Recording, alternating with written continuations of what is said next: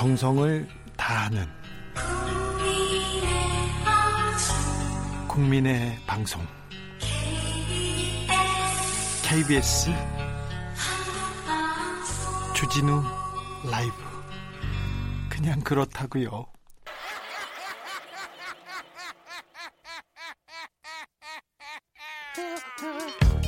발로 뛰는 기자, 탐구하는 기자, 세상의 질문을 마구 던지는 기자, 기자가 본 오늘의 세상, 기자들의 수다.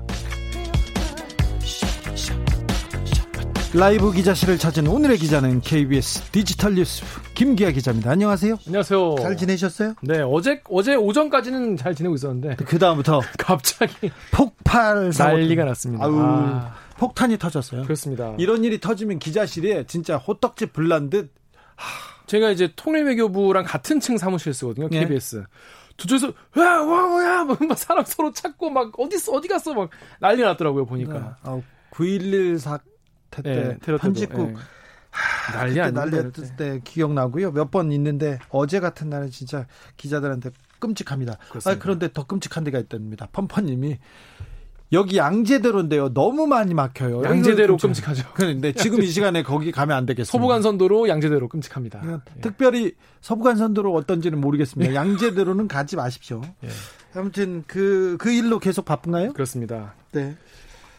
그런데 북한 관련된 취재는 직접 하진 않잖아요. 아 너무 하고 싶어요. 아, 하고 북한 싶- 예, 관련해서? 관련 취재 하고 싶고 저도 그쪽 관심이 많은데 그래서 이게 좀 분위기가 좋아지면은 좀 할 수 있지 않을까 이런 생각했는데 아, 갑자기 냉각돼가지고 어려워질 것 같아요. 2000년대 초반 저는 평양에도 가고 북한 취재를 많이 했습니다. 그리고 어 저기 북경이나 네. 북경이나 상해 그리고 저기 대련 이런 데서 아. 북한 사람들 많이 왔나요? 음, 그 저는 그 종교위원회 사람들 그리고 적십자사들 사람들 만났는데 그때는 국가보위부 보위부에서 이제 조금 이제 말단이었는데요 네. 많이 올라가지고 서열이 지금 서열이 많이 20위 컸어. 안에 들어간 사람도 있어요. 어, 저 형이 저렇게 높은 사람이야? 막 네, 이런 네. 정도도 있어요. 근데 2000년 초반이면 저도 그때 금강산 관광을 육로로 갔었거든요. 그렇죠. 예, 다녀왔었어요, 저도. 그때만 해도 개성, 금강산 네, 갔었어요. 평양도 꼭 가보고 싶었는데 하여튼 네, 지금 쌓여졌습니다. 네, 사, 네. 수월하지 않습니다. 저도 1년 전에 평양 취재 기회가 있었는데 네. 다음번에 가지 했는데 못 가고 있고요. 금강산 또가뭐 가 갔어 야 됐는데 무슨 일이 있어서 못 갔거든요. 네. 그런데 지금 아, 금강산에서 큰 일이 벌어지지 않을까 걱정도 됩니다. 그렇습니다. 오늘 묻힌 뉴스 네. 어떤 뉴스부터 만나볼까요? 네, 첫 번째 뉴스는 어, 수요 집회 소식입니다. 수요 집회가 예. 계속 열리죠? 예, 열리고 있습니다. 지난주에도 열렸는데요. 특히 이제 지난주에 무슨 일이 있었냐면 그 얼마 전에 그 마포 피해자 쉼터의 손모 소장이 숨지지 않았습니까? 네. 그래서 이걸 추모하는 시간이 있었는데 그 시간에 그 마- 바로 앞에서 보수 단체들이 소녀상 철거해라. 아, 수요 시위 중단해라. 이런 식으로 집회를 열었습니다. 정의연 사태 이후에 네. 이런 사람들 굉장히 많이 늘었어요. 확 그런- 늘었어요. 늘었는데 수요 집회는 좀 상징적인 집회지 않습니까? 그렇죠, 그렇죠. 근데 거기까지 계속 그 가서 지금 조롱하고 그렇습니까? 네, 조롱도 조롱인데 이게 이 집회를 이제 그만하라는 거예요. 중단하라는 주장을 하고 수요 있는 거예요. 집회를요? 예, 예. 그러면서 정의연 해체해라. 뭐 이런 주장을 하고 계신데 일부 단체는 거기서 유튜브 영상을 계속 찍고 있고 그런 예. 상황입니다. 근데 이게 뭐 이분들이 뭐 그런 주장을 할 수는 있다고 뭐 치는데 이 일부 단체는요, 이 수요 시위가 열린 이 옛 일본 대사관 앞, 이 평화의 소녀상 일대에 자기들이 앞으로 지, 어, 집회를 하겠다. 이렇게 집회 신고, 집회 신고서를 냈습니다. 아 이거 대기업 하는 방식이잖아요. 이거 많이 대기- 하는 거죠. 대기업이 그, 그 재벌 회장 집 그리고 사무실 앞에 집회 신고를 먼저 해놔요. 그럼 경찰이 다 그 집회 신고만 받아요. 그렇죠. 그러면 다른 분들이 가서 집회를 못 하게 노조나 이런 분들이 하려고 하면은 이 알박기 수법이죠. 나- 전형적인 알바끼 수법인데 네. 그래가지고 지금 보니까 어, 평- 평화의 소녀상 앞에 집회 시위가 3주째 1순위 신고자가 이 보수단체 고요. 2순위가 정의기억연대, 3순위가 반아베 반일 청년 공동행동이었습니다. 위안부 운동 자체를 막고 있군요. 지금은. 그렇습니다. 그러니까 경찰은 이게 뭐 이렇게 원래는 먼저 신고한 단체한테 우선권을 주는 게 맞긴 한데 요 경우는 좀 좀 사안 자체가 좀 독특하고 또 공간이 넓기 때문에 집회 장소를 좀 나눠 가지고 두 단체가 다 집회를 열 수 있도록 조율하겠다 이렇게 밝혔습니다. 오늘 수요일 수요 집회 네. 상황은 어떻습니까? 네, 오늘 이제 집회에서는요. 이제 다음 주 수요일부터 이 평화의 소녀상 앞자리를 이제 선점을 했거든요. 이 예. 보수 단체들이 가지고 어 수요 집회 우리가 꼭 지켜내자 뭐 이런 다짐들이 많이 나왔습니다. 특히 이제 그 정의연에서는 수요 집회를 중단시켜서 일본의 위안군 문제 해결을 위한 운동 자체를 훼손하려고 한다 이런 어 주장도 나왔고요. 근데 이제 이 분들의 주장이 좀 재밌는 게 이분들 이제 자유민주주의를 수호하려고 좌파를 척결하겠다는 의미로 이제 이런 시위를 하시는 거거든요. 자유민주주의 수호하고는 상관도 없어요. 상관이 없는 정도가 아니라 반대인 거죠. 왜냐하면 우리나라는 집회 시위의 자유가 있지 않습니까? 그런 자유를 자기들이 이걸 막겠다는 건데 약간 본인이 주장하는 자유민주주의 정신과 약간 배치되지 않나 이런 생각이 들었습니다.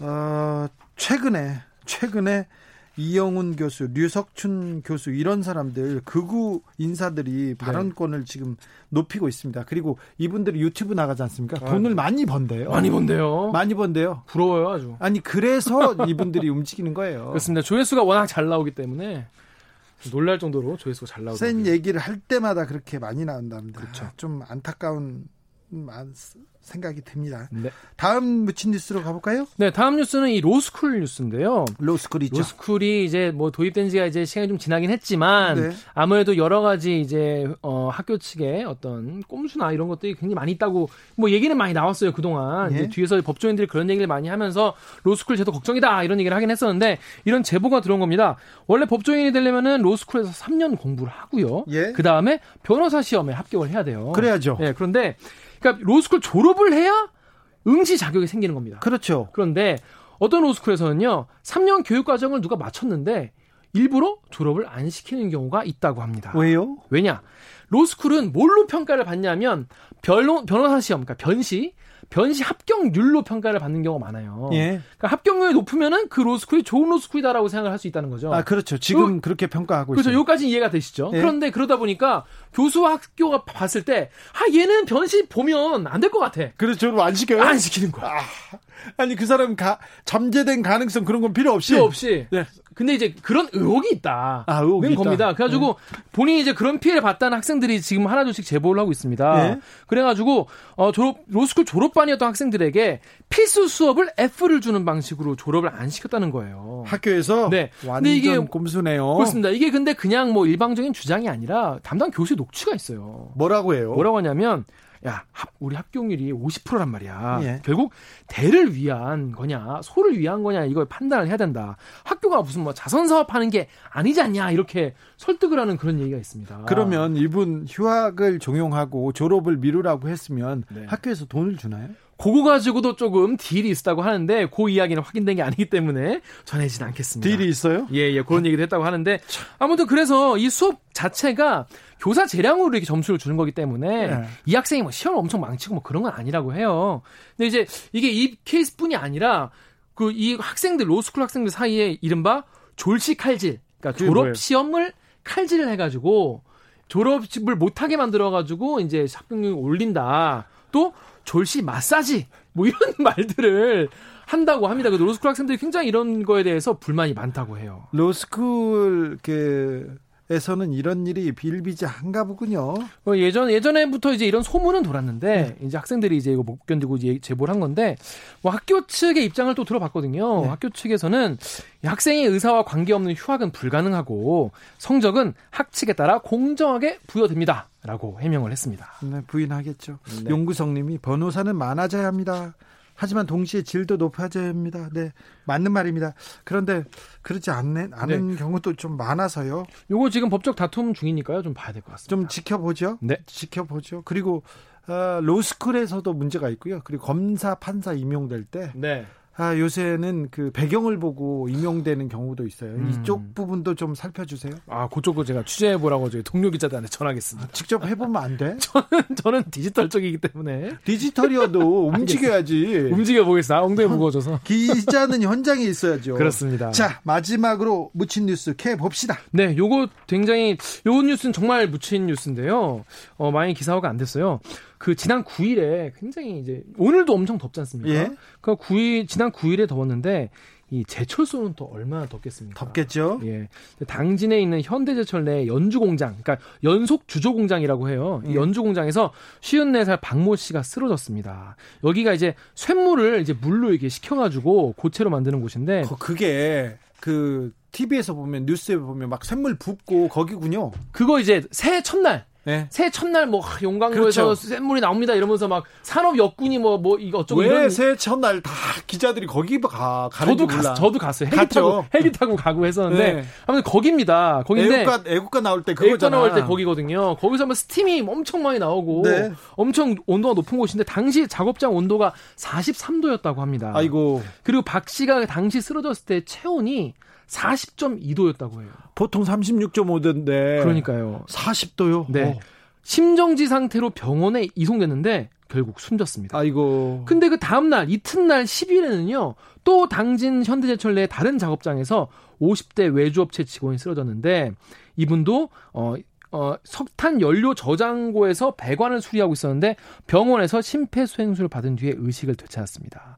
노동청은 이게 온열 질환 때문인 것 같다. 라고 원인을 추정하고 있습니다. 구조적인 문제죠. 이렇게 그 노동자가 계속 쓰러지고 있지 않습니까? 네, 지금부터 계속 황당한 얘기가 나올 텐데요. 그런데요. 그, 노동, 그러면 네. 이 작업장을 폐쇄하고 보통 좀, 그렇죠. 예, 폐쇄하고 이 문제의 원인을 찾아야 될 거 아닙니까? 그렇죠. 보통 이제 공장에서 사망 사고가 발생을 하면은 노동청이 나와서 뭐 중대재해를 적용한 작업 중지 명령 이런 걸 내려야 돼요. 예. 그래서 예. 원인을 찾아보고 이제 발생 이제 재발 방지 대책을 세운 다음에 다시 시작을 해야 되는데 노동청 근로감독관이 뭐라 했냐면 숨진 노동자가 고온 고열의 작업 환경에서 일한 건 사실이지만 일한 곳이 고온 고열 작업장에 속하지 않아서 재해 적용이 어렵다라고 말했다고 합니다. 아니 고온 고열 작업 환경은 맞는데 작업장은 아니다. 이게 말이 됩니까? 예, 이게 고온 고열 작업장이 법에서 정한 데가 22군데가 있대요. 예. 근데 거기가 아니기 때문에 고온 고열로 숨졌지만 중대 재해 적용이 어렵다는 겁니다. 아, 이 노동청부는 왜 기업 편만 들어요? 이게 너무 뭐랄까 법, 너무 법에 이제 교조주의 같이 따라서 이제 한 게 아닌가 이런 지적이 나오는데요. 네. 보면은 용광로 나 용광로 바로 앞이나 뭐 소결로, 아변 장소 뭐 이런 12곳이 아 22곳이 아니라 12곳이 고온 고열 작업장인데 외주업체 직원이 쓰러진 거는 이제 이동 통로이기 때문에 여기는 고열 고온 고열 작업장이 아니기 때문에 책임이 없다는 거예요. 네. 그게 참 말이 안 되는데 처음에는 그래서 아 기저질환이 있어서 뭐 숨지게 되신 거 아니냐 이런 얘기도 있었어요. 근데 뭐 나중에 알아보니까 전혀 상관이 없다고 나왔습니다. 예. 그제서야 업무 중지 명령을 내렸습니다. 아니 그 작업장을 좀 그 폐쇄하거나 중지하고 아, 구조적인 문제는 좀 잡아야 될 거 아니에요. 사람이 죽었어요. 사람이 죽었는데 자꾸 공장 쓰는 거, 돈 이윤 깎이는 거 그것만 따지고 있어요. 이게 이제 바로 다음날 또 이런 사고가 또 큰 사고로 이어질 뻔하지 않았습니까? 네. 이런 환경에서 계속 일을 하고 계시다는 건데 더 어이없는 건 뭐냐면요. 노동청이 현대제철한테 고온 고열 사업장 현황과 개선 대책을 니네가 마련해라 이렇게 얘기를 한 거예요. 해야죠. 지시해야죠. 그렇죠. 왜냐하면 이제 노동청이 다 이걸 조사하기에는 규모도 너무 크고 하니까 예. 현대제철 너희가 이제 자료를 제출해, 제출을 하면은 요걸 가지고 우리가 행정 조치를 하겠다라고 했는데 그걸 토대로 현감 현, 현장 검, 점검하고 아 저 제가 저 약간 좀 up돼 up됐어요. 열 받았어요. 예. 현장 점검하고 조사해야 될 거 아닙니까? 그런데 여기서 그 점검하는 이 고온 고열 사업장 12곳에 대해서 한다는 거예요. 네. 결국 그럼 뭐냐면 정작 사망 사고가 난 연주 공장은 빠지게 되는 겁니다. 어, 아니, 아까 아니라고 했잖아. 진짜 어이가 없죠. 결국에는 사고 장소 빼고 나머지 곳에 개선 대책을 가져와라 이런 얘기가 되는 건데. 아이고. 참, 참 정말 참 여름이 이제 시작됐어요. 폭염은 아직 오지도 않았어요. 그렇습니다. 올해 또 어, 역사상 가장 더운 여름이 될 거라는 그런 보도도 있었는데 그러니까 더울 때 이렇게 더운 곳에서 작업하시는 분들의 안전을 좀 더 신경 썼으면 좋겠고 취재진이 뭐 이거 자료를 보고 앞으로 어떻게 할 거냐 사고 장소에서 장소가 이 곳에 포함 안 돼 있는데라고 하니까 일단 즉답은 피했다고 합니다. 좀 유연하고 노동자분들에게 좀 친화적인 대책이 나왔으면 좋겠습니다. 같이 갑시다님이 노동청이 아니라 기업청 아닌가요? 기업청 얘기하는데 네 일리가 있습니다. 봄 아지랑이님 그 공무원을 거기다 한 달만 일하게 해야 정신 차릴 듯 하네요. 어, 좋은 생각인 것 같습니다. 그러면 환경 바로 좋아질 것 같습니다. 한 달도 힘들어요. 하루면 바로 대책 나올 것 같습니다. 네. 조동영님, 저도 용광로 있는 업체에서 근무한 적 있지만 소금 먹으면서 일합니다. 여기서 일하는 분들 땀이 안 나는 것으로 보입니다.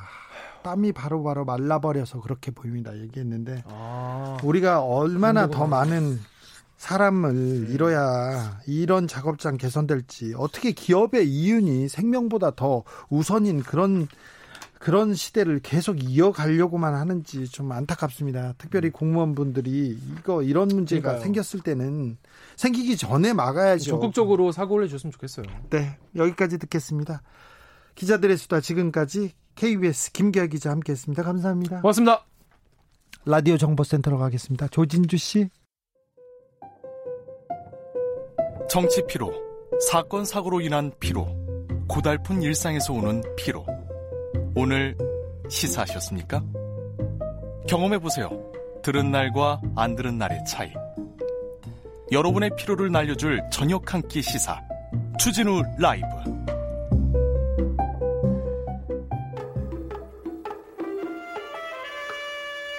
우리 꼭꼭 숨어도 다 찾아냅니다. 숨은 범인 꼭 집어서 잡아냅니다. 대한민국 경찰의 수사 뒷이야기 내일은 수사반장 경찰청 수사국의 김민지 경감 어서 오세요. 안녕하세요. 현장 수사 경찰 소개하는 김민지 경감입니다. 현장 수사 경찰 그렇게 소개하는 여긴 경찰청 사람들은 아니야. 아 그런가요? 네, 아무튼 범죄 너무 예방. 소개하고 싶어가지고. 너무 아, 그러니까 너무 소개하고 싶어서 자꾸 우리 경찰이 잘한다, 열심히 한다 그런 얘기만 할 것이 아니라 경찰청 사람들 아니라니까. 맞습니다. 네. 범죄 네. 예방 중요합니다. 그래요. 어, 어떤 어떤 예방을 할 거예요? 어떤 얘기를 할 거예요 오늘은? 아, 오늘은 무슨 얘기를 가져왔냐면요. 네. 카메라 촬영 카메라를 이용한 촬영 범죄에 대해서 얘기를 좀 해봤으면 좋겠어요. 많아요. 그런 범죄 많아. 여기서도 네. 있었어. 그러니까요. 최근에 제가 그 기사를 봤거든요. 예. 아 근데 그 기사를 봤는데 제가 말씀드리고 싶은 부분이 있었어요. 어떤 건데요? 뭐냐면 몰래 카메라라고 하더라고요. KBS 여자 화장실에서 몰래 카메라 발생이 언론은 발견됐다. 그렇게 써요. 네. 근데, 기사 기사를 그렇게 써요. 그렇죠. 근데 몰래라는 말이 어떻게 보면 좀 장난스럽게 들릴 수 있잖아요. 그렇죠. 근데 이게 범죄잖아요. 예. 그렇기 때문에 경각심을 주기 위해서는 불법 촬영 카메라라는 말이 더 맞습니다. 불법 불법 촬영 카메라 좀 길잖아. 좀 이름을 만들지 그래요, 음, 경찰에서. 길기는 한데 그게 네. 제일 정확합니다. 불법 촬영 카메라가 네. 맞죠. 몰래 네. 카메라는 음. 예전에 예능 프로에서 약간 귀여운 그런 이미지가 있지 않습니까? 이경규 몰래 카메라. 네. 네. 굳이 이름 안할 필요 없어. 네, 아무튼 그렇네요. 불법 네. 촬영 카메라. 그런데 이 범죄가 지금 끊이지 않고 있어요. 오늘도 공무원 하나 걸렸다고. 예. 화장실에 이걸 왜 설치하는지 모르겠어. 왜 그런 걸 보는지 모르겠어. 그런 사람들이 근데 많습니다. 그러니까요. 예? 이게 또 생긴 것도 되게 특이하게 생겼어요. 이게 화장실에 구멍이 나 있거나 했으면 여자분들이 좀 이제 경각심 가지고 막기도 했을 거예요. 근데 예? 뭐 발견되는 게 휴대용 보조 배터리 모양이라든지 이게 뭐 그 전자상가 같은 데 가면 되게 다양하게 팔아요. 예. 모양이 화재 경보기 모양도 있고요. 공유기 모양도 생수통도 있고. 있고요. 예, 종이컵도 있고요. 그렇습니다. 제가 지금 찍고 있을지도 모르는 거죠. 이런 펜 모양도 있죠. 펜 많죠. 네, 그러니까 그렇죠. 화장실이나 아니면 탈의실 같은데 누가 뭘 하나 던져 놓고 가면 아 누가 물통 놓고 갔구나. 맞아요. 이렇게 했는데 그게 몰카거나 그럴 수도 그렇죠. 있다는 거죠. 근데 화장실에 이 물건이 왜 있지? 의심을 한번 해봄직은 하죠. 아니 화장실 가서 언제 그런 걸 봐요? 급해 죽겠는데. 아 이제는 다들 아시지 않을까 싶어요. 이런 네. 일이 발생을 했으니까. 아 그런데 좀좀 네. 좀 지켜봐야 되는군요. 그렇죠. 근데 이게 왜 이런 걸 파나 이런 의문을 가질 수가 있을 것 같았어요. 네. 근데 이 위장형 카메라라고 하죠. 특이하게 예. 생긴 카메라들 이게 또 판매를 하시는 분들은 이게 제작하고 유통하시는 분들은 이게 사는 사람이 무조건 범죄에 쓴다고 볼 수는 없잖아요. 사실 저도 저도 펜 모양의 그리고 또 단추 모양의 그런 그 몰카 몰카는 아닙니다. 아이고 죄송합니다. 불법 촬영 카메라가 아니라 그런 카메라를 보신 적 있죠? 초 소형 카메라를 몇 개 가지고 있었어요. 음. 네. 그렇죠. 불법이 아닌 목적으로 사용할 수도 있기 때문에 판매가 되고 근데 이게 또 판매 등록제나 이 구매 실명제를 도입해야 한다라는 주장도 있어서 법안이 발의된 적도 있었어요. 네. 근데 찬반이 있을 수 있는 게 이런 법안은 범죄가 발생했을 때 이제 수사 속도를 낼 수 있다는 장점은 있는데 네. 뭐 개인의 경제적 자유 침해나 그리고 뭐 개인 정보 보호 측면 이런 부분에서 문제가 생길 수 있어서 더 논의가 필요합니다. 그런데 불법 촬영 카메라 이거 범죄로 이용되는 경우 굉장히 많잖아요. 맞아요. 그죠? 많죠. 네. 네, 작년 일인데요. 작년에? 어, 굉장히 그 저희가 경각심을 가져야 하는 일이 발생을 했죠. 네. 이게 IP 카메라라고 하죠. IP 카메라는 그 화장실이나 이런 데 설치한 건 저장 기능만 있는데 IP 카메라는 그 안에서 인터넷을 넣어요. 인터넷 기능을 넣어요. 그렇죠. 그래서 그 이제 범인이 자기 PC에서 그 인터넷에 추적을 접속을 해가지고 거기에 있는 영상을 자기 PC에서 볼 수 있고 생중계하고 저장도 할 수 있는 거예요. 그러니까 이게 CCTV처럼 어디에서 어디를 찍게 하고 계속 다른 데서 보는 거죠. 그렇죠. 볼 수 있죠. 근데 이게 뭐가 문제냐면 이렇게 통신도 하고 이제 하려니까 전원이 필요해요. 굉장히 예. 이제 많은 이제 전파가 필요하잖아요. 예. 전력 소모가 많죠. 전원이 필요하다 보니까 숙박업소가 요새 인터넷 연결된 PC가 많잖아요. 와이파이 예. 공유기도 아주 빵빵하고. 그래서 IP 카메라를 설치하기 딱 좋은 조건이죠. 그래서 작년에 30개 정도 숙박업소 객실에 렌즈가 1mm 초소형 카메라를 설치해서 촬영한 일당이 경찰에 붙잡혔어요. 30개나요? 30개 객실인데 30개 피해자 객실인데, 예. 분들이 1000명이 넘어요. 1600명 정도 돼요. 아, 그, 방, 한, 객실이 하나여도 수백 명인데, 1600명이나요? 피해자. 피해자 가 그러니까, 많았죠. 근데 어디다 붙여놓은 거예요? 그게 이게 어 헤어 드라이기 거치대 있죠. 예. 거치대나 뭐 셋톱 박스 같은 거 이렇게 틈이 있는 1mm보다 조금만 더 틈이 있으면 설치를 할 수가 있으니까 못 셋톱- 찾겠네, 못 찾겠어. 그쵸. 이게 나중에 수사를 하면서 발견을 한 게 침대를 바라보면서 카메라가 설치돼야 되잖아요. 네. 이렇게 이렇게 돌아간 게 있었어요. 그건 아마도 청소하시다가 이렇게 건드렸을 수도 있는 모양인데 그 정도로 청소하시는 분도 발견하기 어려울 만큼 교묘하게 위장을 해놨던 거죠. 아이고, 무섭네요, 무섭네요. 헤어 드라이기 그 글자 사이에 이렇게 조그만 이 구멍이 있었어요. 예. 네, 그런 게 이제 카메라를 설치했던 자국이었던 거죠. 네. 문자 좀 있겠습니다. 실제 불법 촬영 범죄자들은 주 기자님처럼 멀쩡한 분들이 많아요. 조심하세요. 김민지 경감님. 열정으로 모든 범죄자들 다 잡아요. 경찰청의 광문준. 너 죽을 예. 죄송합니다. 예, 예, 제가 조금 혼내겠습니다. 잘 아는 경찰인데요. 아유, 아. 어, 유능한 경찰인데요. 여기 와서 댓글을 달고 있습니다. 2403님, 듣기만 해도 무섭네요. 공공장소 화장실 들어가면 한번 쑥 둘러보곤 하는데 속이려고 작정하고 설치하면 보이지 않겠네요. 피해자는 트라우마가 오래가고 평생 괴로울 텐데 처벌을 강하게 했으면 좋겠어요. 강하게. 맞아요. 처벌을 강하게 해야 되는데 이 처벌이 약한 거 아닌가 그런 생각해요. 그러니까 이 불법 촬영 카메라 범죄 계속 나오는 거 아닙니까? 그렇죠. 저희가 경각심을 가져야 할 필요가 있고 예. 이 불법 촬영물, 불법, 불법 유포물은 진짜 옛날부터 우리가 좀 이게 간과한 부분이 예전 70년대 세운상가에 빨간 비디오 있잖아요. 아, 예. 그게 다 불법 유포물이었잖아요. 그렇죠. 그런 걸 우리가 이제 요즘 이제 인지를 하고 경각심을 가지고 이제 엠번방 사태도 이번에 발발을 했잖아요. 네. 그러면서 이제 성폭력 처벌법이 개정이 돼서 카메라를 이용해서 촬영한 범죄가 처벌 수위가 좀 더 엄격해졌습니다. 엄격해졌어요? 확실히? 엄격해졌습니다. 예전에는 5년 이하 징역이 상하, 상향, 상한이었는데요. 네. 지금은 7년 이하 징역.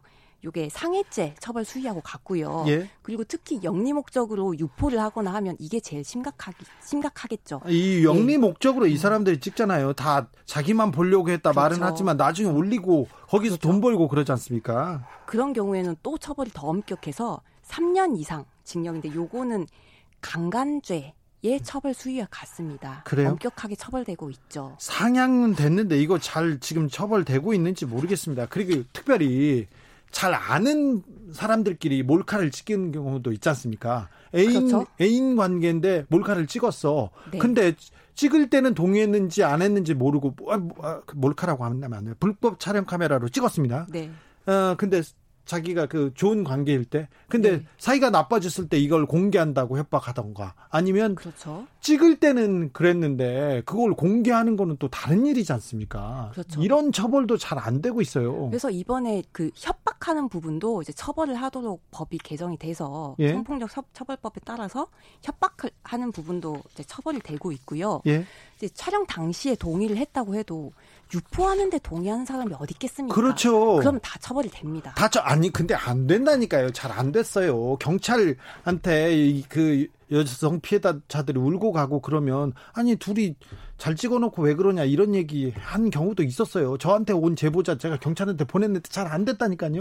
그럴 수 있죠. 그렇지만 네. 이제 저희가 또 경각심 많이 가지고 있고 수사 절차에서도 피해자 보호 이런 측면에서 좀 많이 집중을 하고 있기 때문에 예. 많이 개선됐습니다. 그러게요. 저 그 사회부 기자 이제 기자 초년병 시절에 선배들이 그 세운상가 종로 세운상가 가서 이런 빨간 비디오 이상한 비디오 어떤 거 나오는지 체크하라고 해가지고 제가 주기적으로 가서 그걸 체크하고 요새는 이상한 거 안 나오냐 이렇게 물어봤 고 취재했던 기억이 나는데 좀 아 그때 조금 부족했구나 그리고 우리가 그때 피해자들에 대한 생각을 조금 더 했으면 사회가 좀 나아졌을 텐데 좀 반성합니다. 히틀러님이 불법 카메라를 찾을 수 있는 방법 알려주세요. 진짜 중요해요. 일단 기본적으로 예방이 중요하지 피해를 당하면 아우 너무 그 어, 처리가 어렵지 않습니까? 예방할 방법은 없는 걸까요? 어 있죠. 어 먼저 살짝 먼저 저희가 경찰이 예방하고 있는 방법을 좀 더 말씀을 드리자면 네. 저희 그 아까 그 숙박업소 수사를 하고 나서 네. 이제 카메라를 하나를 개발을 해가지고 네. 이제 IP 카메라 탐지기를 개발을 해서 경찰이 IP 카메라 탐지기를 개발했습니까? 개발했죠. 개발해서 객실 안에 카메라 IP 카메라가 설치돼 있잖아요. 그럼 복도를 쭉 걸어가도 그 10m 이내에만 이게 전파가 잡히면 그게 신호가 탐지가 돼서 화면에 표시가 됩니다. 아, 예. 잘 잡을 수 있죠. 근데 문제는 이제 이 카메라는 수사를 할 때만 이제 수사관들이 그 사용을 하고 있고요. 보통 사설에서 탐지 업체 있는데 잘 못 잡더라고요. 그 친구들. 제가 숨겨놓고 음. 이거 찾아봐 그랬더니 못 찾더라고요. 아 근데 요즘은 이제 카메라 카메라가 많이 발달을 해가지고 전파 기반 탐지기도 있고 적외선 기반 탐지기도 있는데 이게 뭐냐면 적외선 기반 탐지기는 그 우리도 만들 수가 있어요. 아까 그 예방하는 방법을 좀 알려달라고 청취자 청취자분이 말씀을 하셨는데 네. 그 적외선하고 카메라하고 만나면 이게 그 반짝이는 원리가 있거든요. 예. 그래서 요 카메라 폰 카메라 뒤에 붉은색 셀로판지를 문방구에서 사요. 예. 산 다음에 카메라 렌즈하고 플래시를 덮어요. 예. 덮은 다음에 이제 폰 촬영 모드로 들어가는 거죠. 네. 촬영을 딱 하면 하얀 게 조그만 게 반짝여요. 그럼 그게 카메라 렌즈일 가능성이 매우 높습니다. 아, 그러니까 그렇게 찾을 수 있어요. 숙박업소에 자주 가시는 분이나 술집이나 이상한 약간 낌새가 이상한 데 가서 가서 가신 분들은 그렇게 한번 해 보면 좋겠네요. 해 보면 좋죠. 근데 꼭 숙박업소에 안 가, 아, 숙박업소긴 하죠. 근데 요즘은 이제 에어비앤비 같은 거 네. 이제 막 공유 이제 이런 그렇죠. 뭐 하잖아요. 네. 근데 그런 경우에는 자기가 자기 집을 대여해 주는 시스템이다 보니까 좀 더 설치가 쉽죠. 그렇죠. 그런 것도 조심을 해야죠. 나 그렇 그렇겠네요. 성경 님이 어플 만들어 주세요 이런 의견 주셨고요. 이예민 님은 불법 카메라 때문에 화장실 가는 게 꺼려집니다. 이런 의견도 주셨습니다. 아, 무엇보다도 좀 개인이 아 조금 조심해야겠다 이런 보안 의식이 좀 중요하겠군요. 중요하죠. 그 보안 의식 관련해서 또 비슷한 사건이 있었는데 네. 이번에는 남이 설치한 카메라가 아니고 자기가 설치한 카메라입니다. 내가 설치한 카메라에 내가 당한 거예요? 그렇죠. 그게 뭐냐면 강아지 키우시는 분들 있잖아요. 네. 강아지를 직장에 갔는데도 보고 싶고 이제 이게 좀 지키고 싶으니까 집에다가 카메라를 설치를 해요. 아, 그런 분 많습니다. 그렇죠. 네, 내 친구 근데, 김재동도 그거 했어요. 아, 진짜요? 네. 그래서 근데 그 카메라가 해킹당하기 되게 쉬운 시스템인 게 그 범인이 잡혔어요. 해킹을 네. 해가지고 수년 동안 그 여성분들 신체도 관찰하고 막 저장도 하고 이랬, 이랬던 범인이 잡혔던. 아, 이거 진짜 무서운 것 같은데 그렇죠. 좀 자세하게 얘기해 주세요. 예.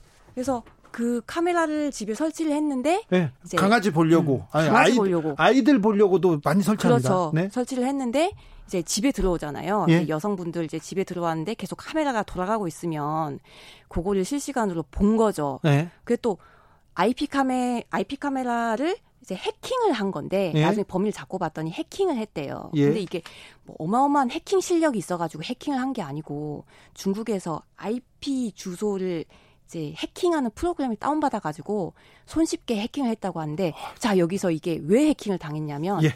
초기 아이디하고 비밀번호를 안 바꾼 겁니다. 네. 처음에 이제 설치할 네. 때. 그렇죠. 근데 거의 안 바꾸죠. 바꾸셔야 돼요.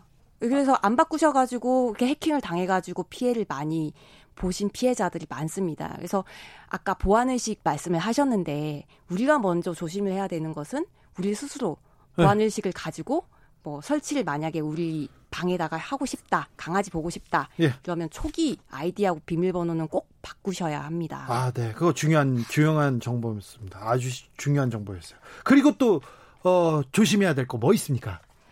어, 저희가 시민들의 참여, 네. 신고 이런 게 굉장히 중요합니다. 네. 아까 그 IP 카메라 청취자분이 문자 보내셔서 화장실 갈 때 무서워요 이렇게 하셨는데 네. 아 무서워하실 거 없고요. 네. 뭐 이상한 뭐 보조 배터리나 뭐 여기 펜이나 놓여져 있으면 의심 한번 하시고 옆에 또 조금만 자세히 보면 카메라가 동그란 구멍이 1mm지만 보여요 새카맣게 그리고 또 그런 걸 설치를 하려면 저 는 노안이어서 안 보여. 전원도 따로 꽂아야 돼요. 그래서 분명히 단서가 있습니다. 단서가 있다고? 그렇죠. 그러니까 잘 살피시고 만약에 숙박업소나 화장실에서 이런 거 발견하시면 반드시 신고를 해주셔야 저희가 수사를 해가지고 사례도 축적하고 이제 뭐 예방하는 방법도 많이 개발하게 될 그리고. 그 데이터를 지울 수 있잖아요. 그렇죠. 이제 지워 나가야죠. 일단 신고해야 돼요. 불법 촬영물 보면 경찰에 신고해야 됩니다. 네. 그렇죠? 네, 여기까지 할까요? 네. 내일은 수사반장 김민지 경감이었습니다. 감사합니다. 아, 박성수님이 퇴근길인데요. 헌능에서 염곡 사거리 경부고속도로 방- 방향. 어우 너무 막혀요. 정체 너무 심해요. 이런 얘기, 이런 정보 주셨습니다. 교통정보센터로 갈까요? 김한나 씨. 테이크아웃 시사 나왔습니다. 오늘도 하나 챙겨가세요. 주진우 라이브.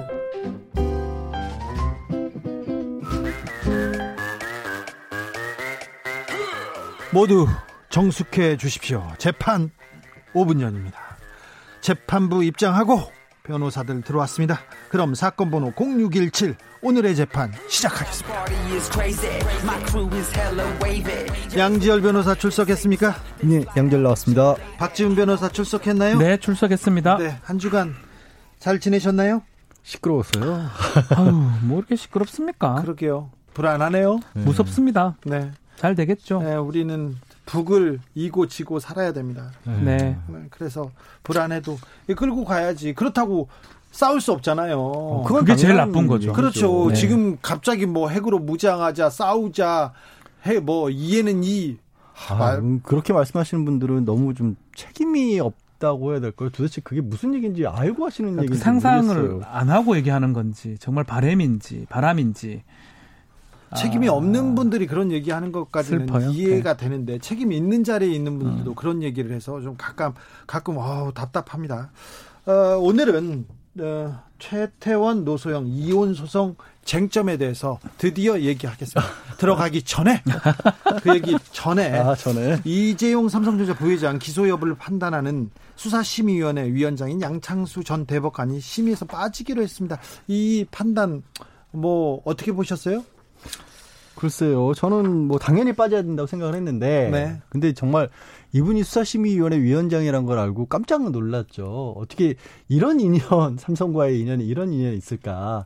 뭐 많이 알려진 것처럼 에버랜드 전환사채 사건 무죄로 돌리신 역할을 하신 거 네. 아니겠어요? 게다가 이제 또 노회찬 전 의원 그때 그때, 네, 예, 유죄를 삼성과 전 의원에게 유죄를 오히려 그러니까 네. 검사들의 비위를 폭로했는데 폭로한 사람을 유죄로 만들었던 뇌물 준 전력이 있고. 삼성 사람들은 아무도 뭐라고 하지 그러니까요. 그리고 그러면서 최근에는 또 지난 5월에 또 한 일간지에 칼럼을 써서 그 아버지가 아들에게 그 세금 덜 내고 기업 물려주려 한 게 왜 잘못한 것이냐는 취지의 칼럼을 써서 깜짝 놀라게 했던 그런 인물인데. 2018년에 예. 수사심의위원회가 꾸려질 때 이걸 네, 때. 만든다고 했을 때 여러 사람들이 굉장히 우려했었어요. 음, 아니, 취지는 좋은 건데 왜 이런 식으로 되죠? 아니 우려했어요. 근데 이런 취지 제도가 일반 시민들 서민들한테는 전혀 이렇게 적용되지 않고 이렇게 슈퍼 울트라 갑들한테만 이렇게 되지 않습니까? 근데 뭐 사실은 양창수 위원장만 눈에 띄는 부분이고요.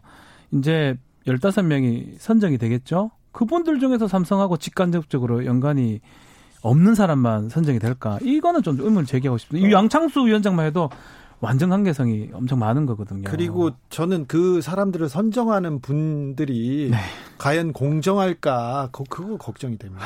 근데 한마디 이제 그분 어쨌든 양상수 위원장 얘기는 한마디는 해야 되는 게 이분이 이제 심의에서 빠지기로 했잖아요. 네. 위원장 자, 그, 그 위원장 사퇴하는 건 아니고 그 심의에서 빠지는데 근데 그 빠지는 사유가 아, 최지성 전 미래전략실장이랑 가까운 사이기 때문에 빠진다. 네. 왜이 말씀 드리냐면 그 전에 제가 조금 전에 말씀드린 여러 가지 이유들 있잖아요. 그런 거는 자기하고 관계가 없다라는 거예요. 아니 절친인데 그러니까 제 말은 절- 지금까지 지금까지 그런 아, 아니, 아니. 관계였는데 그러니까 최지성 실장 전 실장이랑 절친이기 때문에 빠지지만 앞서 말씀드린 삼성과 전에 있었던 재판이라든가 뭐 칼럼을 써서 뭐 조금 그 어떤 편향성을 보인다 이런 거는 인정하는 게 아니에요. 그렇죠.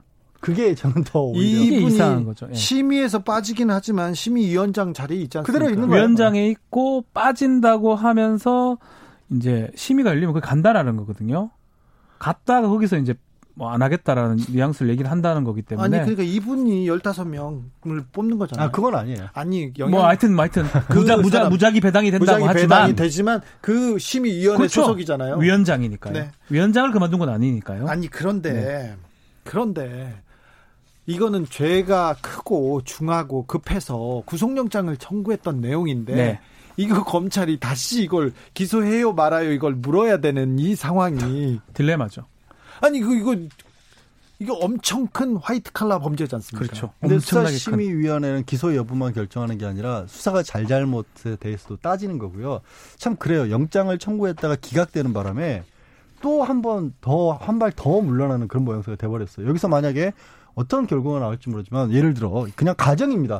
1년 7개월 수사한 것 치고는 범죄가 명확하지 않다. 그러면 이거는 좀 과한 수사였다. 이렇게 얘기 나와버리면 그렇다고 뭐 재판에 안 넘기라는 생각은 안 들지만 김이 완전히 빠지는 거예요. 지금 이미 일로 가서 김이 빠지고 있어요. 네. 그러니까요. 네. 저는 후자의 가능성이 좀 우리 얘기했지만 기소 불기소 그 결정을 합니다 심의위원회에서 계속 얘기를 하지만 그 15명이 전 모르겠습니다. 또 두 번째 상당히 전문적인 내용이에요. 아주 좀 어려운 문제예요. 사실 우리가 가도 솔깃할 것 같아. 어 무죄네 무혐의네 이렇게 할 수 있을 정도의 상당히 그쪽 변호인들은 많이 공부가 돼 있을 거고 그런 것들을 프레젠테이션 할 거고 잘 준비하겠죠. 준비를 엄청 하겠죠. 네. 그런 상황이라면 그 위원들조차도 불기소 쪽으로 아마 다수결을 한다면요. 15명 중에 8명이 찬성을 하면 뭐 바뀌는 거니까 그럴 가능성 좀 배제할 수 없다고 봅니다. 아니 그런데 그럼에도 불구하고 이거는 저는 검찰총장이 결단을 내려야 되는 사안인 것 같아요. 어떤 결단을 내려요? 수사심의위원회에서 어떤 결론이 나오더라도 아. 이거는 기소 기소해야 되는 내용이잖아요. 아니 저는 기소는 할 거라고 본다니까. 저도 한다고 기소는 봅니다. 하는데 기소를 안 할 수가 없는 게 그럼 영장까지 청구를 해놓고 기소를 안 하는 거면 수사를 못 하겠다는 얘기냐? 완전히 검찰 그건- 스스로 자신을 존재를 예, 부정하는 거예요. 그거는 있을 수가 없는 일인데 그러나 이제 만약에 그쪽에서 혹시라도 불기소 결정이 권고가 나오면 어 정말 글자가 들어 요즘 흔히 하는 말로 모양이 빠진다고 하죠. 예, 그렇게 네. 아니, 되는 거죠. 아니 그런데 이렇게 크고 중요한 범죄도 어, 수사심의위원회에서 마- 기소하지 말아라 그러면은 아니 어떻게 문- 되는 거예요? 문제는 어렵다는 거예요. 그러니까 어, 네. 지금 박 변호사는 설명을 잘할 거라고 했지만 설명을 검찰이나 변호인단 양쪽에서 아무리 잘해도 어려울 수 있어요. 삼성바이오 사실 이, 이 회사의 합병이라는 거 그리고 회사의 주가를 조작했다는 의혹이라는 게 쉽게 와닿는 아유. 내용이 아니거든요. 그러면 우리, 우리 도 계속 그냥 듣고 하니까 그냥 얘기하지. 알, 긴감이- 압니까 솔직히 김 긴감이 변호사님? 저는 알아요. 왜 그래요? 정확하게. 어, 정확하게 알아요. 그왜 금감원 그래요, 저까지? 금감원에서도 얘기했는데 어, 김기식 그 금, 전 금감원장. 금감원장이 이 문제 가지고 얘기하는데 몇몇 부서 몇몇 부서의 회계사들만 이 내용을 정확하게 이해하고 금감원에 있는 다른 직원들도 이해를 못하는 이해하기 사안이었대요. 어렵죠. 예. 그래서 결론 내기도 그렇지만 저는 양 변호사 같은 생각이거든요. 만약에 불기소 결정이 난다고 하더라도 이 권고적 효력이 예. 이때까지 여덟 번 사례는 다 따랐어요. 이번만큼은 검찰이 자기 존재 부정이에요. 영장까지 넣었던 거를 권고를 불기소 나왔다고 불기소한다. 그래서 저는 오히려 기소는 하지 않을까. 기소나 네, 네. 생각이 좀. 황영호 황영호님도 국민을 뭘로 보고 이렇게 얘기합니다. 그래서 그 기소는 할 것 같은데 아, 이 제도가 저는 검찰이 검찰 주변 사람들 그리고 힘 있는 사람들 을 그렇죠. 봐주기 위해서 면죄부, 만들었다고 면죄부요. 예. 네, 만들었다고 생각해요. 저는 문 총장이 이거 만들 때 음. 아, 삼성 때문이구나 이런 생각을 아, 했어요. 아, 그때. 그때부터요? 그럼요. 우와. 그리고 양 양은 저희가 또 열심히 양창수 위원장 지켜보고 있었죠. 양창수 위원장 이, 이 음. 얘기를 저한테, 어, 이 얘기까지 하면 좀 그런데, 어, 모 특검께서 이걸 만들 심의위원회 만들 때 문 총장을 꾸짖으면서 삼성 때문 아니냐고 얘기를 하시더라고요. 저, 저희는 솔직히 말해서 저는 상상도 못했어요. 이쪽이 일을 하면서 이 제도가 있는지를 최근에 알았거든요. 저는 참 부끄럽습니다. 저희 변호사님들이고 이게 법과 네. 원칙, 법의 테두리에서 생각하잖아요. 근데 네. 저는 삼성만 생각하잖아요. 아. 그러니까 제가 삼성에 대해서는 예. 좀 앞섰고 그, 많이 앞서죠, 네, 예. 그 얘기를 하는 게 다 그것 때문입니다. 아. 자, 삼성 얘기는 여기까지 하고요. 네. 검언 유착 얘기하는데 음. 채널 A 이동재 기자가 전문 수사 자문단을 소집을 하겠다 이렇게 요청했습니다. 이거는 뭐 무슨 말이죠? 이것도 비슷한 거예요. 비슷하잖아요. 그러니까 비슷한데 대신 이제 차이라면 네. 그 수사심의위원회 좀 전에 얘기했던 것은 비법조인들이 포함된 전문가 집단입니다. 네, 일반인들. 밖에서. 근데 이제 이 전문 어, 수사당 사 같은 경우에는 법조인들, 법률 전문가들, 뭐 예를 들어서 뭐 교수라든가 아니면 검찰 출신이라든가 변호사들 이런 사람들이 들어가는 건데 저는 이게 차이점은 또한 가지 뭐냐면 이거는 검찰에서 안 받아들일 수도 있어요. 어, 신청을 하더라도. 아, 그렇죠. 삼성이니까 받아준 거 네. 이거 여기는 기- 일개 개인이잖아요. 안 되면 수사심의위원회도 신청할 생각도 하고 있다라는 거예요. 또요? 이쪽에서. 수사 자문단이 안 되면 수사 심의로. 왜 삼성으로 봤는데 이동재 기자도요. 아니 이게 아무나 막 시키고 아무 이게 삼성 때문에 삼성이 우리도 좀 해보려고. 저도 한번 해보려고. 그러려고요. 뭐, 뭐 기소당할 일 있어요? 아니 피의자가. 있으면 아. 한번 해보려고요. 어. 아 저도 하려 해야 되겠네. 아니 왜들 이래 이 양반들이. 그러니까 몰랐어요. 저는 이런 제도가 있는지도 몰랐습니다. 수, 전문 수사 자문단 저는 이거는 몰랐네요. 수사심의위원회는 알았어도. 그러니까 이런 비슷한 것들을 검찰에서 매번 나오는 게 왜 그러냐면 한 번씩 야 검찰이 공소권 남용한다. 예. 누구 일부러 봐준다. 봐준다. 내지는 일부러 뭐 이거 과도한 기소하냐 이런 얘기 나올 때 하나씩 우리 앞으로는 안 그럴게요 하면서 마치 이제 외부 인사들을 참여시켜서 객관성을 부여받을 수 있는 것처럼 만드는 건데 처럼 만드는 건데 이게 처럼? 중요합니다. 양 처럼 변호사님의 만드는 처럼 만드는 거예요. 네. 자, 그런 진짜 객관성 부여하고 시민들의 권리를 위해서 만든 건 아니에요. 아니 근데 이, 이용이 되면 꼭 이상하게 이용이 돼요. 그러니까 그런데 이용이 되면 그 제도의 취지가 달성되는 거잖아요. 공소권 남용을 막는다. 근데 우리 신뢰적으로 봤을 때 여덟 건 사건도 거의 다 그겁니다. 예. 면제부 주는 사건들이에요. 그렇죠. 수사심의위원회가 2018년에 생겼는데 그 전에도 좀 활동을 했습니다. 네. 근데 김학의, 김학의 사건, 사건. 그다음에 김수창 전 제주지사 다 그런 다 그런. 사건이에요. 자기 식구들 검찰에서 내가 자신들이 불기소나 그걸 기소를 하면 못, 못 믿으니까. 네. 그래서 이 객관적으로 자신들 기준으로는 그렇죠. 일반인들 불러 모아가지고 결정 내리달라. 그렇죠. 이거잖아요. 아이고 일반인들이 이렇게 결정해서 우린 따랐어요. 이렇게 얘기하려고 하는 거잖아요. 제가 이거 아, 가지고 저는- 네.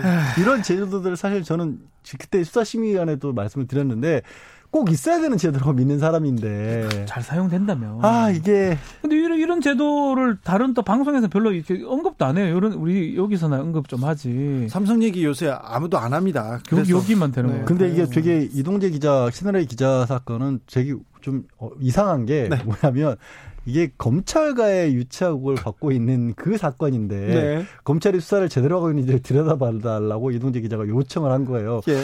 이걸 어떻게 들여다봐요? 검찰이 네. 근데 한 가지 더 왜 그러면 이런 생각을 했을까? 저는 아마도 어찌됐든 그 수사 중의 내용이 지금 이제 피의 사실 공표 금지가 돼 있기 때문에 외부로 알릴 수 없도록 돼 있어요. 네. 그 외부로 어떻게든지 이게 밖으로 끄집어내려면 뭔가 외부 인사들이 그렇지. 오가는 그렇지. 그런 기회를 만들어야 된다. 예. 수사 심의위가 됐든 전문 수사들이 됐든 그렇게 해서 아마 지금 이 기자 같은 경우에는 이 채널A 쪽에서 자기만 이렇게 떼내려고 하는 것 같다. 또 검찰도 나에게 책임을 그렇죠. 미루는 것 같다. 꼬리 자르기를 네. 하죠. 그러니까 예. 그거를 그냥은 못 당하겠다 이런 거 아닌가 싶어요. 나도. 피해자 그런 얘기 뭐 했으니까. 그러니까요. 네. 예. 왜 근데 그것도 이상한 게 어, 최근에 이제 이제 이건 물론 다른 데서 방송에 나온 거 보도가 된 건데 그 해당 검사장하고 다섯 차례 통한 건 통화 내역이 있었다는 거 아니에요. 나왔어요 지금. 처음엔 또 아니라고 했잖아요. 아니라고 했잖아요. 네. 아니고 뭐 변호사랑 했다는 검찰 다른 관계자랑 했는데 아니 기, 기자인데 사실을 팩트를 다루는 사람인데 거짓말을 하면 안 되는데 처음에는 어, A 검사장하고 전화했다 얘기하다가 아니다 H요 다른 H. 네, H라고 예. 네. H라고 했다가 어 처음에는 했다고 했다가 나중에는 아니고 다른 변호사였다고 그렇죠. 했다가 음. 다또 아니라고 했다가 본인도 그렇게 진술 바꿔버리면 안 되는 거거든요, 사실은. 네. 근데 그렇게 따지면 되게 아쉬운 게 그거예요. 그러면 그때 신속하게 압수수색이라도 했으면 음. 태 통화 내역 같은 거 충분히 녹음 파일 같은 거 있었다면 확보하죠. 다 확보할 수 있을 텐데 그걸 왜 표창장은 그렇게 빨리 하면서 그러니까 지웠는데 지웠는데 포렌식에서 살려냈겠죠? 그 포렌식도 채널 A에서 사설 포렌식 업체에서 맡긴 거는 못 살려냈다고 하는데 네. 그거 국과수에서 하면 달라질 수 있지 않을까요? 전화기 바꿨지 않을까요? 아, 전화기는 안 바꿨대요. 안 바꿨고 쉽지 않아요. 어 근데 이제 왜 그러냐면 일부 내용들이 살아 있어. 일부 내용만 복구를 했다고 하는데 이제 더 전문가시겠지만 주 기자님이 완전 포렌식을 해서 예를 들어 전, 전기장 같은 걸로 다 망가뜨려 버렸으면 일부 내용도 복구가 안 돼요. 네네. 음. 그러면 일부를 복구했다는 얘기는 고작해야 포맷하는 정도 했다는 거거든요. 네. 그러면 저는 찾아낼 수도 있지 않을까 싶어요. 그러게요. 제가 제가 제 아는 업체에다가 주면 살려냅니다. 제 앞, 제 아는 업체가 제가 저기 핸드폰 잘 없앱니다. 그러니까 저 무슨 문제가 생기시면 저한테 찾아가겠네요. 네. 검찰이 검언 유착 의혹 현직 검사장 휴대전화를 오늘 확보했다는 그렇죠. 소식이 지금 들려옵니다. 너무 늦었어요. 네. 그래도 전화기에 남아 있고 그러면 사실관계는 좀 밝혀야 될 것 같아요. 저는 저는 이 어, 누가 이 일을 버- 벌였는지 누가 피해자였는지 명확하게 네. 검찰의 명예를 위해서라도 아 니라면 아니라고. 아니라고 그렇죠. 해야죠. 아니라고 해야죠. 확실하게 밝혀야죠. 이제- 증거 이제는- 들이대고 이제는 네. 밝혀야 될 것 같아요. 밝혀야 됩니다. 근데 어, 지금껏 보면은 검찰개혁, 검찰개혁 음. 얘기는 많이 나왔는데 사실 검찰이 그렇게 무소불위의 권력 그리고 한 사람을 그냥 막 몰고 가서 거의 거의 뭐 여론 재판에서 그렇죠. 끝내지 네. 않습니까? 그때 언론이 역할을 어떻게 했습니까? 음. 근데 이번 검언 유착 의혹 이 사건으로 가, 으로 언론의 역할 그렇죠. 그리고 검찰의, 검찰의 역할, 네, 이 부분에 대해서 조금 명확하게 다시 한번 국민들이 생각해보는 기회가 됐으면. 뭐 시간 좀다 되는데 또 못할 것 같은데 어쩌면 자유민주적 기본의 가장 중요한 부분은 검찰의 명예를 걸고 이건 조사를 해야 돼요. 그렇죠. 만약 그런 일이 있었다면 검찰 제도 있으면 안 됩니다, 사실은. 네, 사냥 사냥하는 거잖아요. 사냥개 같은 거잖아요. 네. 그렇기 때문에 그게 아니라고 지금 얘기하고 있기 때문에 이거 명확하게 수사하고 밝혀서 우리 아니다라고 그런 내용을 밝히는 게 맞습니다. 저는 검찰이 이거는 수사를 정말 열심히 네, 해서 저는 그- 그렇게 생각합니다. 검찰의 명예를 위해서 네. 어디까지 잘못된 건지 그 낱낱이 밝히는 게 맞다고 봅니다. 그렇죠. 근데 왜 안 되죠? 어, 일단 그 부분 검찰 내에서 움직임이 원래 이제 감찰부에서 수사 조사에 들어갔었잖아요. 예, 아니 검사 장법 배상을 바꿔버렸어요. 사건이면 당연히 독립된 본부인 그리고 이 수사 부장도 이제 감찰부장 같은 경우는 검사장급이거든요. 예, 이게 검찰총장이 직접적인 관여를 받지 않을 수 있기 때문에 여기서 감찰을 하게 되면 훨씬 객관성이 담보가 돼요. 그렇죠. 근데 이걸 인권 감독관에게 맡겼단 말이에요. 예. 인권 감독관 부장 검사입니다. 대상은 검사장이에요. 예, 검사장도 쏘- 못하죠. 아유, 센- 예, 그러면 부장 검사가 검사장의 의혹을 아, 강제 처분권 도 별로 없어요. 아니 그런데 수사권도. 서울지검장하고 검찰총장하고 좀 결이 다르지 않습니까? 이성윤하고 또 네. 윤석열 총장이요. 네, 결이 달라서 서울지검에서 좀 맹렬하게 수사를 할 수도 있는 거 아닐까요? 결이 다르다고 하지만 중앙지검장이 최근 사실은 뭐 지난번에 바- 막 부임하고 나서 어 이른바 윤석열 라인하고 정면 충돌하는 모습 사실은 다들 보도에까지 나왔었잖아요. 음. 예, 예. 그러니까 중앙지검에 있지만 뭐 모르겠습니다. 관계가 어떤지는 인권감독관을 이렇게 뭐 정확하게 할 수 있을 정도의 위치에 있을지 그건 모르는 거죠. 근데 감찰부는 명백하게 사실 감찰부도 되게 그런 게 여기도 2010년도에 사실은 그때 이제 검사하고 스폰스 의혹이 불거져서 이것도 검사 검찰에서 우리가 앞으로는 독립적으로 외부의 견제를 받겠다라면서 만든 거예요. 그래서 외부 공모해서 판사 출신의 한동수 감찰부장을 뽑은 거거든요. 그 그동안은 그렇죠. 안 그랬어요. 근데 그렇죠. 작년에 또 그렇죠. 오랜만에 들어왔어요. 19년도에. 그래놓고 거기 안 맡겨요. 음. 그러니까 그 사람이 감찰을 하게 되면 공정성을 확보할 수가 있잖아요. 그렇죠. 배당을 인권 쪽으로 해버린다고요. 이게 이상한 거죠, 사실은. 하지 말라는 뜻이에요, 수사를. 그렇게 보인다는 거예요. 그렇게까지 아니, 힘들어. 뭐 내가 느껴진다고. 네, 그런 네. 말도 못합니까? 음, 아니, 나는 뭐. 그렇게 자꾸 느껴지는데? 이상하게. 알았어, 느껴져요. 너무 느껴져서요. 느껴진다고요? 박지원 변호사가 재판 5분 전에서 느껴진다는 그 많이 느껴졌어요. 강한, 강한 느낌을 지금 그 얘기하고 느낌을 있습니다. 좀 없애주세요. 검찰, 시, 검찰분들. 네. SA 팍님, 노소영 최태원 얘기는 언제 하죠? 몇 주, 몇 주, 2주 삼성 얘기 밀려서 2주 동안 30주 다루지 동안 못했는데? 사실은 이혼 소송 재판이 예. 요새 요새 그 많은 사람들이 주변에서 하고 있어요. 네. 그래서 굉장히 실용 실용적인 얘기일 수도 있는데 아. 너무 시간이 지나가 가지고요. 아이고 죄송합니다. 죄송합니다.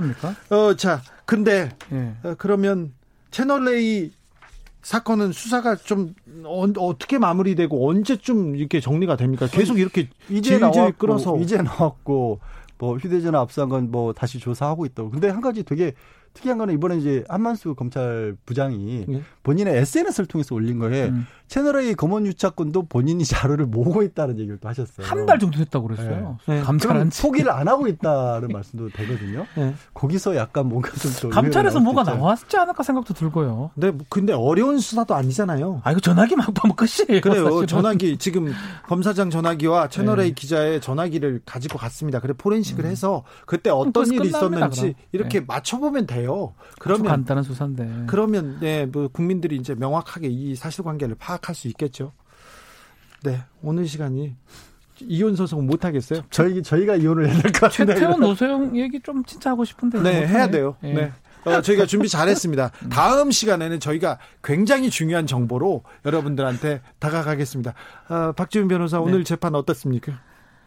답답하네요. 네. 왜 답답해? 하여튼 저는 뭐 검찰 얘기하면 조금 그런 좀 검찰이 근데 다양한 목소리가 이렇게 나온다는 음. 것이 조금 나아진 거예요. 예전엔 더했지 않습니까? 아, 그건 나아진 지 얼마 안 됐어요. 네. 나아진 지. 네. 근데 여기서 이제 멈추면 안 되죠. 네. 그러니까 수사도 하고 그래서 네. 채널 A 사건도 검언 유착 의혹도 밝히고 그리고 그 삼성 수사도 계속 열심히 해서 네. 어, 결과를 봐야죠. 네. 그리고 법이 있다는 거 어, 양심이 있다는 거 이 세상에 알려야죠. 국민들의 맞습니까? 신뢰를 회복해야죠. 그렇죠. 어, 굉장히 중요한 기관이고. 신뢰 회복을 위해서 지금 잘 해 줄 것으로 정말 중요한 시점입니다. 줄 것으로 네 믿습니다. 믿습니다. 네. 네. 기대합니다. 믿습니다. 기도합니다. 지금까지 재판 5분 전 양지열 변호사, 박지현 변호사 함께했습니다. 감사합니다. 네, 고맙습니다. 감사합니다. 주진우 라이브 마칠 시간입니다. 선물 받으실 분은 홈페이지에서 확인하시고요. 짙은의 TV쇼 들으면서 주, 저는 물러가겠습니다.